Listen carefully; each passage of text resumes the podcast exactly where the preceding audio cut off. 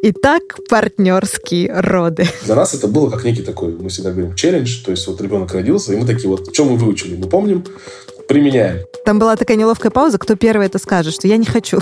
Я тоже не хочу, ой, все, слава богу. Всем привет, это Мел, медиа про образование и воспитание детей и наш подкаст «9 месяцев». Беременность не только лучшее время в жизни женщины, но вообще-то период, в котором вопросов появляется куда больше, чем ответов. А еще буквально все, что с ней связано, от планирования беременности до родов, окутано десятками мифов. В этом подкасте мы развеиваем эти мифы и находим ответы на самые непростые вопросы вместе с экспертами, врачами, психологами и мамами, которым есть что рассказать. Меня зовут Тоня Голубева, я ведущая этого подкаста, и да, я беременна. Это будет мой второй ребенок. У меня уже есть дочка. Ее зовут Даша, ей 8 лет. А сейчас я жду мальчика.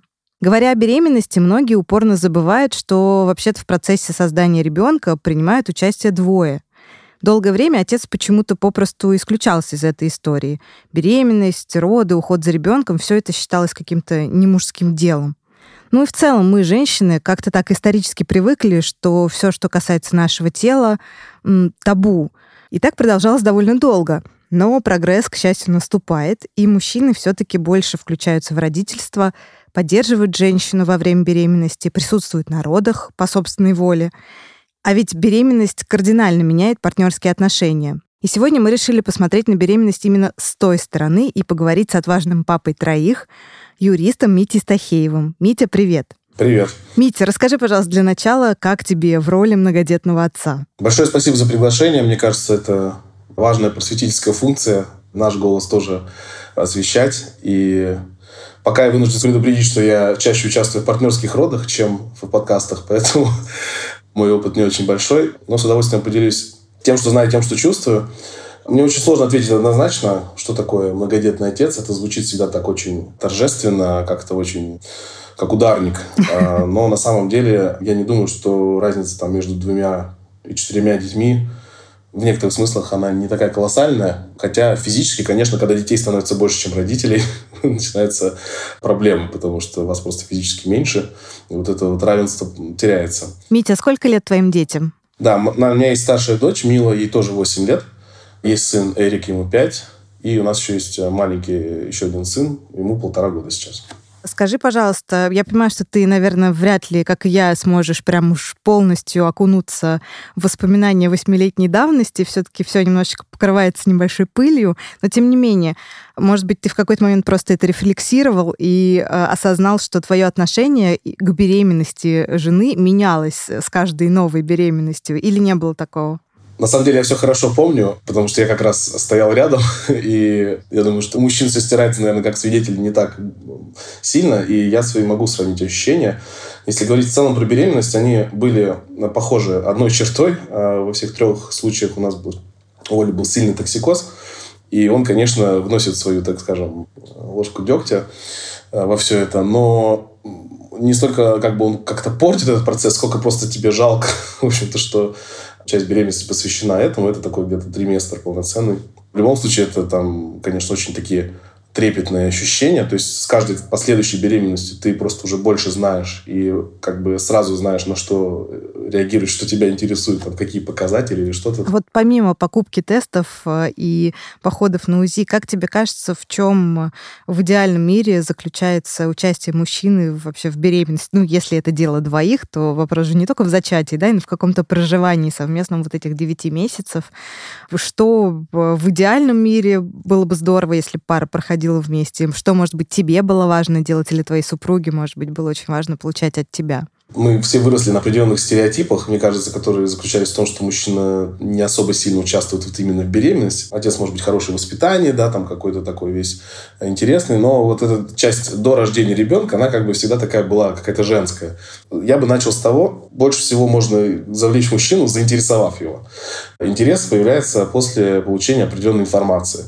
В нашем случае мы с Олей пошли вообще на курсы для родителей, причем такие курсы тогда немного, так скажем, организаций устраивало. Но мне кажется, это супер полезный опыт. У меня самого трое братьев младших, то есть я как бы не новичок в деле младенцев в целом, но они пришлись все на разный мой возраст. Я как бы понимал в целом, как это устроено, но я не понимал ту составляющую, которая связана именно с беременностью. Мы даже вот подарок делали друзьям в итоге такой сертификат на такие курсы, когда они ждали ребенка, потому что мы поняли, что это очень такой важный портал во всю эту тему. Мужчина действительно начинает понимать, что происходит с женским организмом за это время. То есть он в любом случае проникается там уважением э, к матке, как вообще к органу, который там увеличивает. Ну, то есть э, есть вещи, которые просто потрясают любого мужчину, что она там 200 раз увеличивается, например. Потом берет и 200 раз сжимается обратно. И ты уже не можешь как бы жить с этой информацией, ну, просто так, что как бы это ерунда. Просто вспоминая свой опыт, э, там, получается, уже девятилетней давности, мы тоже хотели, ждали ребенка и планировали, но у меня действительно в голове тоже, при том, что мой муж абсолютно такой свойский человек. Мы как равные в паре себя оцениваем, всегда оценивали, это было очевидно. Но у меня в голове тоже был такой стереотип, что вот э, это тот путь, который я должна пройти сама. Я не знаю почему. То есть мне не было неловко об этом говорить.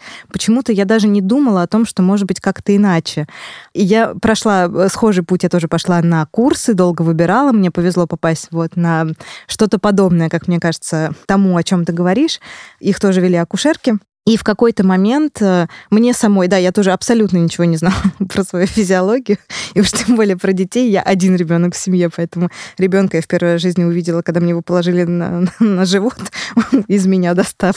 И поэтому для меня это было все как-то еще супер интимно, и в какой-то момент мне конечно, захотелось привлечь к этому мужа, просто потому что, ну, это такие вещи, очень хочется этим делиться, потому что, вау, действительно, боже, матка в 200 раз, еще какие-то подробности физиологии, так вот, почему я, со мной происходит то-то и то-то. Но мне было как-то неловко. И я, кстати, его в итоге привлекла на какие-то последние лекции, которые были уже про уход за ребенком на первых месяцах. И тут я как-то себя переборола, я подумала, что ну вот ему же тоже придется как-то коммуницировать с этим существом, пусть придет а, и хотя бы узнает, как менять подгузник. И он с большой готовностью, надо сказать, пришел, никакого сопротивления не было. Я там тоже увидела, что человек выносит для себя массу интересного. В частности, мой муж вынес самое главное, это фразу «Если ребенок активный, позитивный, отстаньте от ребенка», которая очень помогла нам в первые месяцы после рождения Даши, потому что когда я вдруг все забывала и психовала, он запомнил только эту фразу. И он всегда мне говорил, что ребенок активный, позитивный, отстань от ребенка, все будет хорошо. Я, конечно, сейчас думаю, что если бы мы вместе прошли весь этот путь и все эти курсы, то, может быть, мне было проще проходить какие-то этапы беременности в том числе, потому что ну, много всяких спорных моментов, э, возникает страхов, э, эмоциональные качели, опять же, и хочется, чтобы кто-то иногда привел тебя как-то в чувство, но мой вопрос в следующем. А вот я сама по сути, блок себе поставила на то, чтобы мужа к этому привлекать. Ты совершенно справедливо заметил, что мужчину нужно увлечь, да, нужно показать ему, что это интересно. Мой муж, в принципе, был к этому готов, но вот и тем не менее это не получилось, потому что я. И вот мне кажется, это так сложно найти какой-то правильный, месседж, да, какой-то правильный посыл, как именно предложить вообще мужчине в этом во всем поучаствовать? Мы, получается, здесь изначально вопрос ставим, как мужчины в чем-то не участвуют, да, мы как-то пытаемся, может быть, их иногда в инфантильности обвинить, но мы, получается, сами выграждаем заборчик, когда да. говорим, что, знаешь, тебе сюда пока нельзя. Вот здесь нужно для себя понять вот эту грань. И, кстати, я хотел сказать, даже вот если женщина решается в итоге а, пригласить мужа на там, партнерские роды, это как такой же да, венец посвящения да, в эту тему, кульминация, то мне кажется, женщина должна прежде всего для себя выяснить четко, хочет ли она этого. И если она этого делает и приглашает уже мужчину как бы в эту тему, мужчина увлекается и как бы рассчитывает, да, что вот он участник, то нельзя потом его выключать из этого процесса, сказать, ты знаешь, я все-таки передумал, ты не пойдешь. Команда – это команда. Я не говорю, что вот весь путь обязательно должен пакетом идти, что ты и ходишь на курсы, и участвуешь в партнерских родах, и потом умеешь памперсы надевать и так далее. Про памперсы, мне кажется, это вообще какой-то технический навык, который как раз вот для меня в моей вселенной стоит последний. Может, потому что я там братьям что-то менял. Две головы всегда лучше. И если, тем более, как бы у вас нет в отношениях позиции, что так, дорогая, я в этом не участвую, и вообще даже не предлагай, да, то есть если это четко со стороны мужчины, например, блок, то, наверное, странно его там пытаться преодолеть, только если, опять же, увлекать. Просто, я не знаю даже, можно сказать пару фактов занимательных.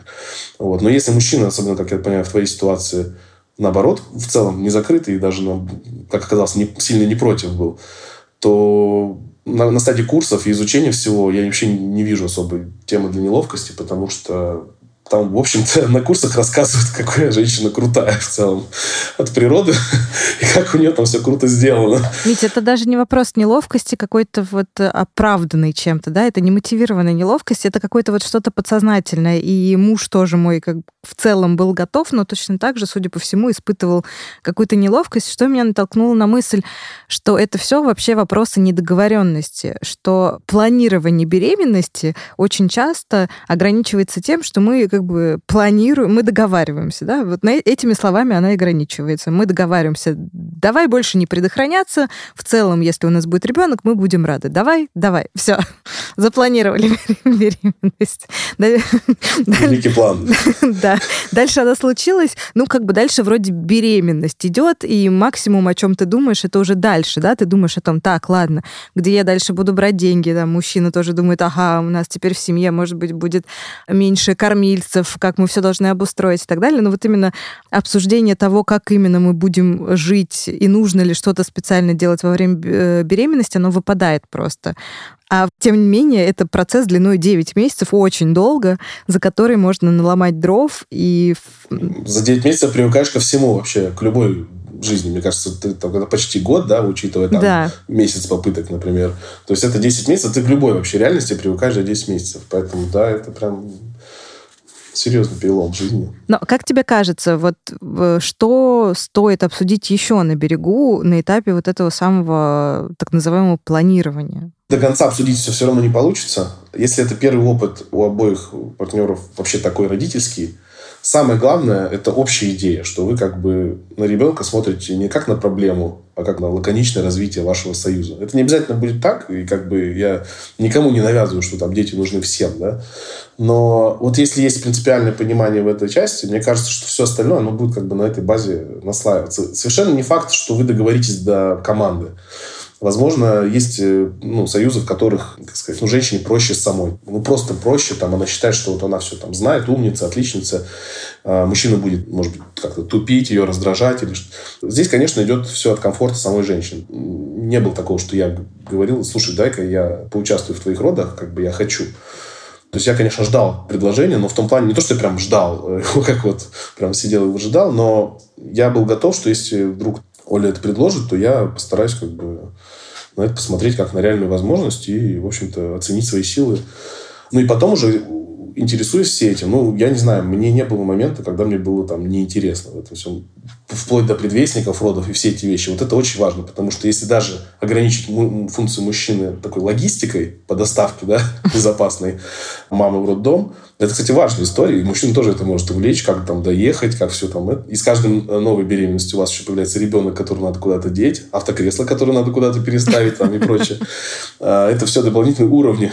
Даже в этой части для мужчины важно понимать, что если там, условно, у женщины зеленые воды, да, то он не должен стоять в пробке и просто ждать, пока они там доедут. Что есть какие-то индикаторы срочности или индикаторы, которые ну, мужчина не должен там брать на себя излишнюю какую-то ответственность, а просто должен там ближайшую скорую э, и так далее. В то же время мужчина должен понять, если там у нее схватки через полчаса, да, там небольшие, то они не несутся, сломя голову по встречке в роддом, потому что там обоим страшно. Возвращаясь к вопросу, мне кажется, что нужно просто концептуально, если у вас есть концептуальное понимание, что вам этого хочется, а все остальное будет как бы, скорее всего, получится. Как это получится, это вопрос именно характеров и целей, как бы, да. То есть, если женщина ну, привыкла, что вот ей нужна поддержка, да, а, то, скорее всего, она захочет полноценного участия от мужа. Если она хочет ограниченной помощи, мне кажется, она просто может сказать, дорогой, ты знаешь, я, как бы, честно говоря, стесняюсь, чтобы ты был на родах или ходил со мной там на УЗИ, но я хотел бы, чтобы ты все там изучил, был готов, если что, как-то мне помочь и так далее. Потому что сейчас такое есть банальное представление, что либо мужчина чуть ли не сам кушер-гинеколог, да, либо он только там фрукты носит по капризам жены, и он такой несчастный, значит, слоняется в остальное время где-то там один. Тут как бы беременность тоже овеяна разными такими стереотипами, мифами, которые тоже мужчин отпугивают от познавания этого процесса. Они боятся узнать то, особенно если кто-то им рассказал что-то, ой, слушай, я там... У меня друг был на родах, он там просто упал. Ну, Честно говоря, у меня не то из знакомых, даже кто там крови боится, не упал на родах. И к тому же эти есть тоже такие классические стереотипы. Ты постоишь сзади, там, ты постоишь за какой-то шторкой, ты там в самый ответственный момент выйдешь. Но если женщине так спокойнее распределить весь сценарий, как бы пусть она его напишет. И, в общем-то, на этом можно и порешить, а ситуация уже покажет, что там будет. В любом случае, я считаю, что любой план это лучше, чем отсутствие всякого плана. Я прям чувствую, как ты хочешь поговорить про роды. Мы сейчас дойдем до этой темы. У меня, кстати, у меня нет опыта партнерских родов, поэтому мне очень интересно. И, кстати, я расскажу, почему у меня нет такого опыта. Пока, может быть, пока нет, я не знаю. Вот. Но прежде чем мы перейдем к этому, хочется все-таки поговорить еще немножечко про подготовку, а именно вот эти 9 месяцев беременности, это, по сути, если мы говорим о первой беременности в семье, по сути, последние 9 месяцев, которые вы проведете вдвоем, вместе, как пара. Как ты считаешь, по своему опыту, и, может быть, в принципе, что стоит успеть сделать за эти последние 9 месяцев вдвоем специально, потому что этого больше после рождения ребенка у вас уже не будет, или такого нет? Хороший вопрос в том смысле, что опять же, договориться о том, что, чего у вас конкретно не будет, э, я бы так, наверное, не ставил вопрос, потому что я, например, исходил из того, что молодым родителям быть неплохо, потому что ты еще как бы успеешь, у тебя вроде должна еще остаться какая-то жизнь на себя. И вроде как, чем раньше ты сделаешь дела, тем раньше освободишься, так скажем. Но, безусловно, наверное, да, я про первую беременность согласен, что это период такой важный, но кроме, наверное, путешествий, я бы ничего такого особо в голову не придет. Потому что действительно, да, вы путешествие уже вдвоем там в ближайшее время не сможете. Ну, нет, есть люди, которые там оставляют э, недельного ребенка и уезжают в Таиланд, как бы. Э, но в целом я бы не относился к этому как к чему-то такому печальному, что вот мы сейчас должны с тобой набыться, потому что вот появится этот ребенок. Вы как бы будете примерно в целом вдвоем большую часть дня, там, ближайшее время после родов, я бы скорее готовился к тому, что женщина будет э, после родов какой-то период, ну и мужчина тоже, вы будете немножко не, не вы иногда. И вот, наверное, к этим изменениям нужно просто быть готовым, но только с точки зрения того, что это временно. То есть я бы сказал, что все-таки не нужно какие-то здесь такие э, печальные акценты расставлять, что вот были вы, а теперь как бы вас нет. Наоборот, на самом деле считаю, что беременность и потом дети, они наоборот э, развивают отношения, потому что, ну, меня интересно видеть, как вот я и Оля, например, да, мы превратились в некую синергию, и получилось вот это. Для нас это было как некий такой, мы всегда говорим, челлендж, то есть вот ребенок родился, и мы такие вот, что мы выучили, мы помним, применяем. Но поначалу у меня не было вот этого, что ребенок родился, ну, окей, в самый момент, может, было, но вот эта эйфория, что вот теперь я отец, что я там хожу, значит, э, пою об этом, какой я счастливый. Это как бы задание, такое, миссия. То есть у тебя реально появился новый человек, ты с ним там должен аккуратно там обращаться, не косячить, как бы, но стараться вроде не супер нервничать. Вас еще и двое. Ну, в общем, вот это какое-то такое испытание в каком-то смысле, но оно не грустное. То есть у меня нет ощущения, что вот как бы вот если что-то не успел до ребенка, то прям все. Но самое главное, мне кажется, обеспечить какой-то такой семейный покой в целом, чтобы... Ну, понятно, что у вас будет ремонт под конец беременности, вы там все будете переставлять, вот это собирать эти кроватки. Но я за подготовку какую-то планомерную все-таки. Есть там люди, которые считают, что ничего нельзя покупать до родов и так далее. Ну, тут как бы каждый свое выбирает. Поэтому я бы не, не составлял список сделать, что надо сделать, успеть до появления ребенка, потому что, в принципе, я не вижу вещей, которую вы не сможете потом сделать. Вот мне прям так сходу в голову не приходит. Вы друг друга остаетесь, слава богу, и как раз э, в, этом и плюс. То есть, что у вас что-то появляется, но вы на самом деле мало чего теряете. Ты сейчас рассуждаешь какой-то идеальный просто партнер, родитель, как человек, который с пониманием относится к тому, что, ну, женщине тяжело, вот ей там не до чего-то в какой-то момент. А, скажи, а было ли что-то такое, что вот, ну, действительно, мы, когда говорим о беременности, мы, как правило, говорим о том, как э, чувствуем себя сами. Это логично, потому что мы об этом разговариваем, мы испытываем эти ощущения, и происходит так много всего, что, в принципе, и некогда думать о чем-то другом.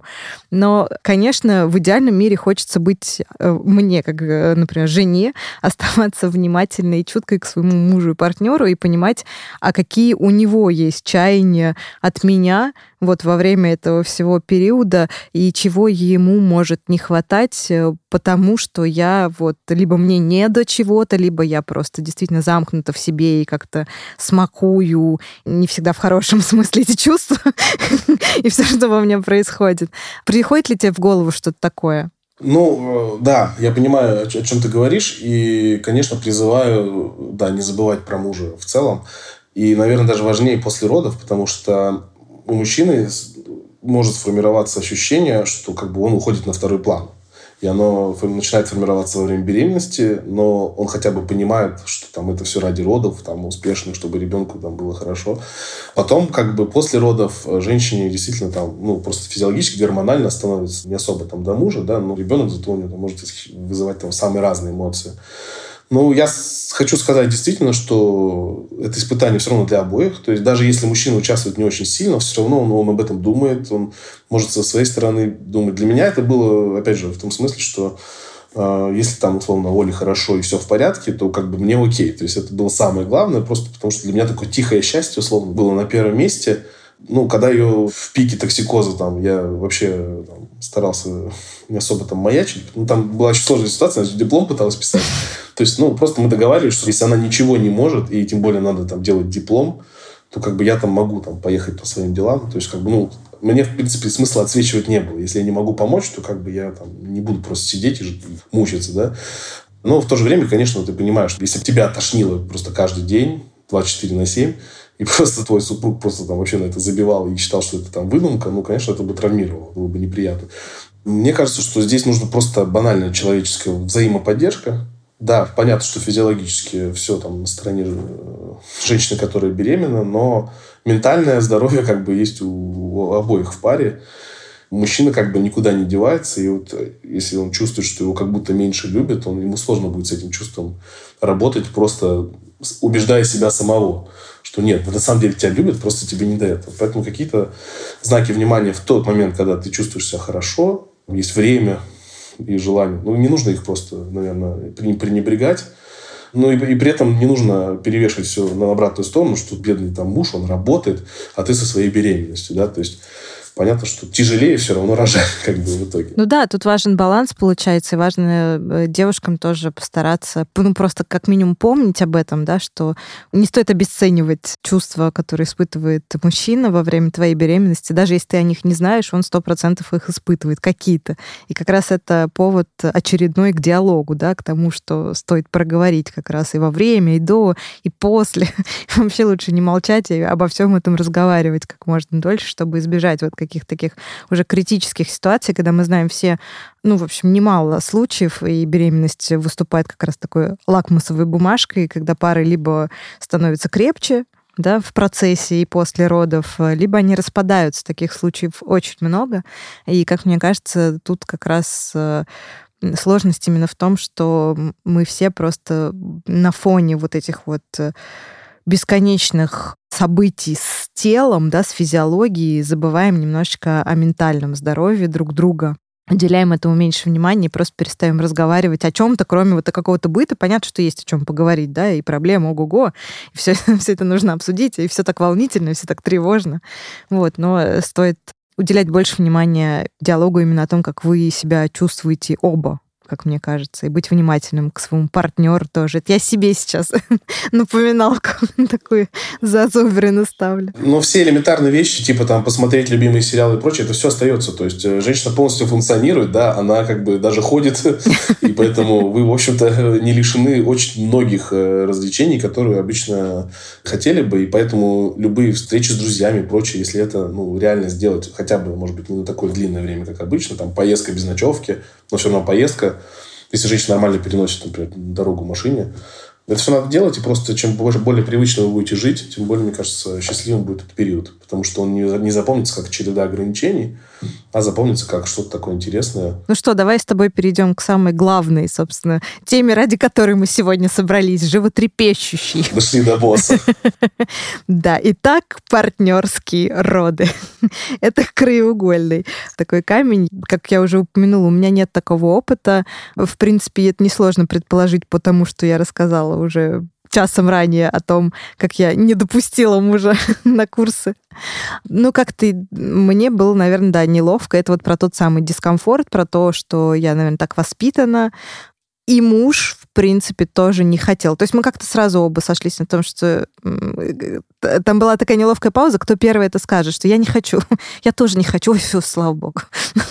Мы оба не хотим. И дальше каждый пошел своим путем. Я пошла искать акушерку. Я не хотела рожать одна, впрочем, спойлер, так в итоге вышло так.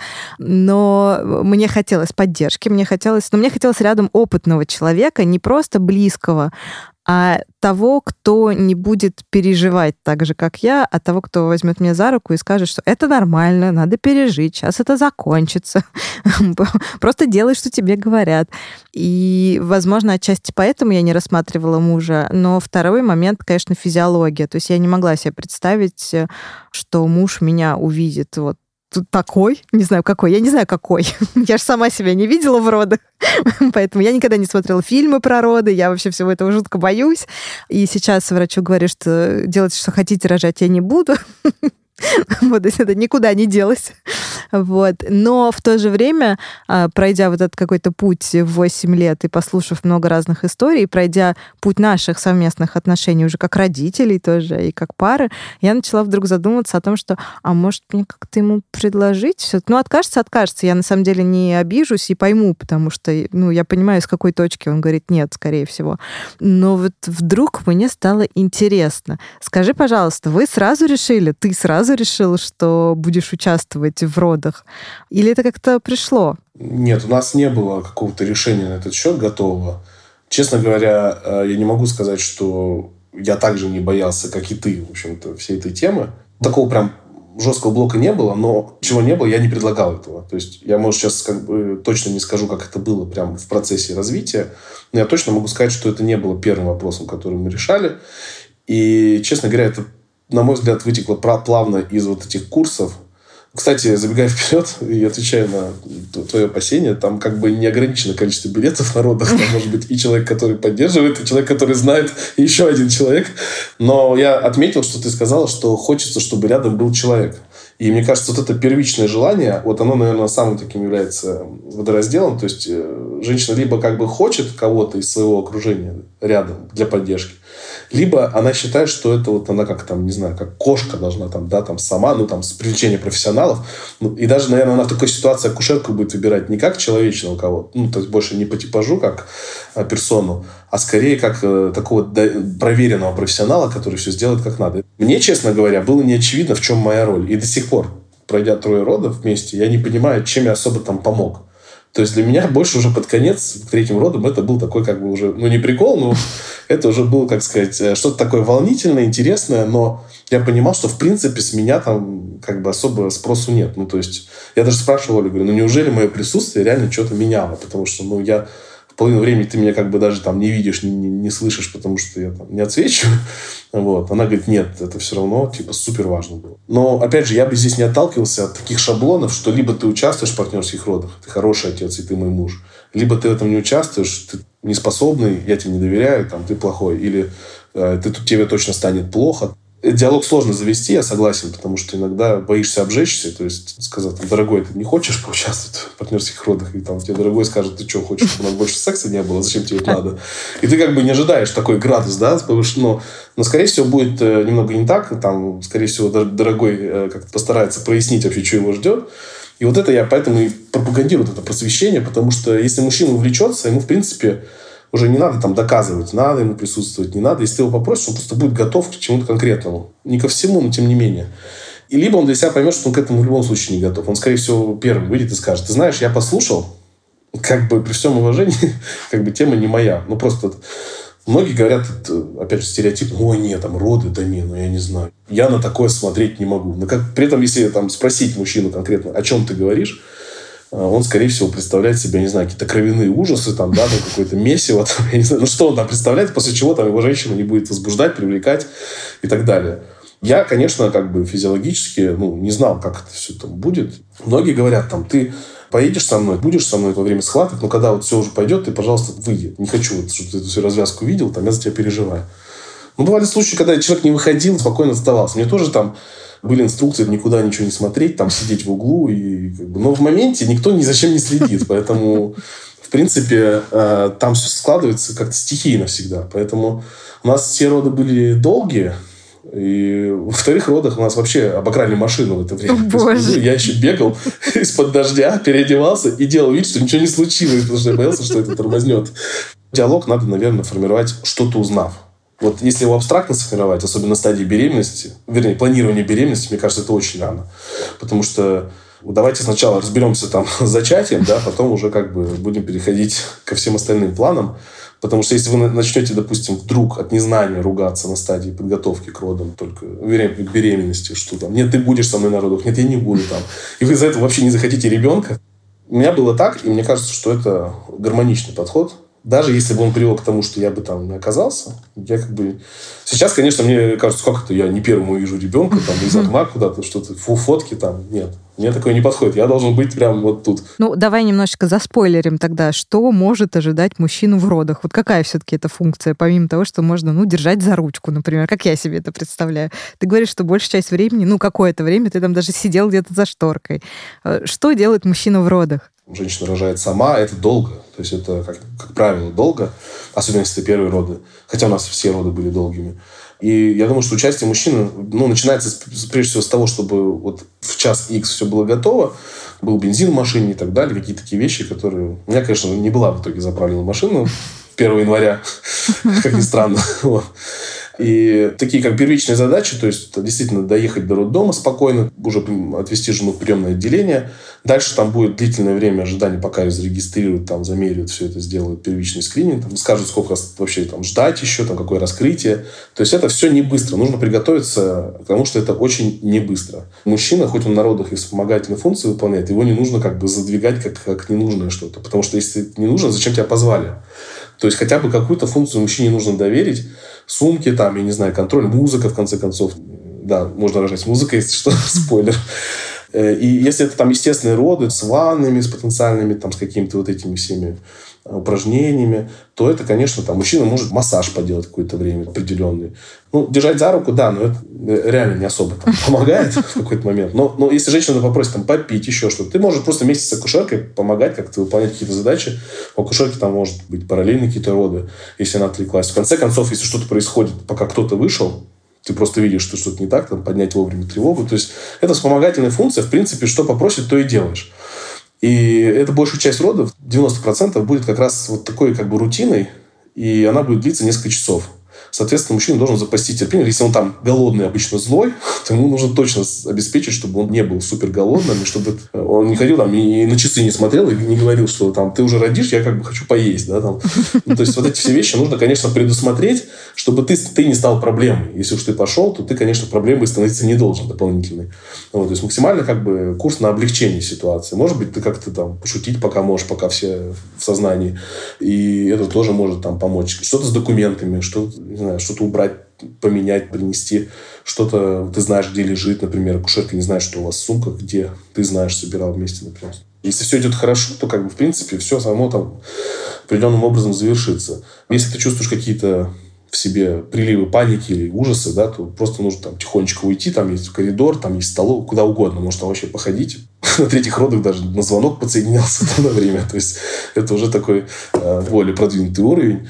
Вот. Но в целом э, вот эта самая кульминационная часть, она тоже не всегда быстро. Сначала видишь, может быть, там, если ты смотришь, если тебя допустили, ты можешь увидеть, как появляется голова да, постепенно. Ну, то есть в конце концов, ты видишь прямо ребенка, и ребенок, в общем-то, выглядит нормально. Физиологическое чудо, оно как бы, особенно если вы знали, что должно произойти вот так, и вот оно произошло, вот голова появляется именно первый, да, она там, это потом тебе объясняет, что он там поворачивается, должен там повернуться там определенным образом.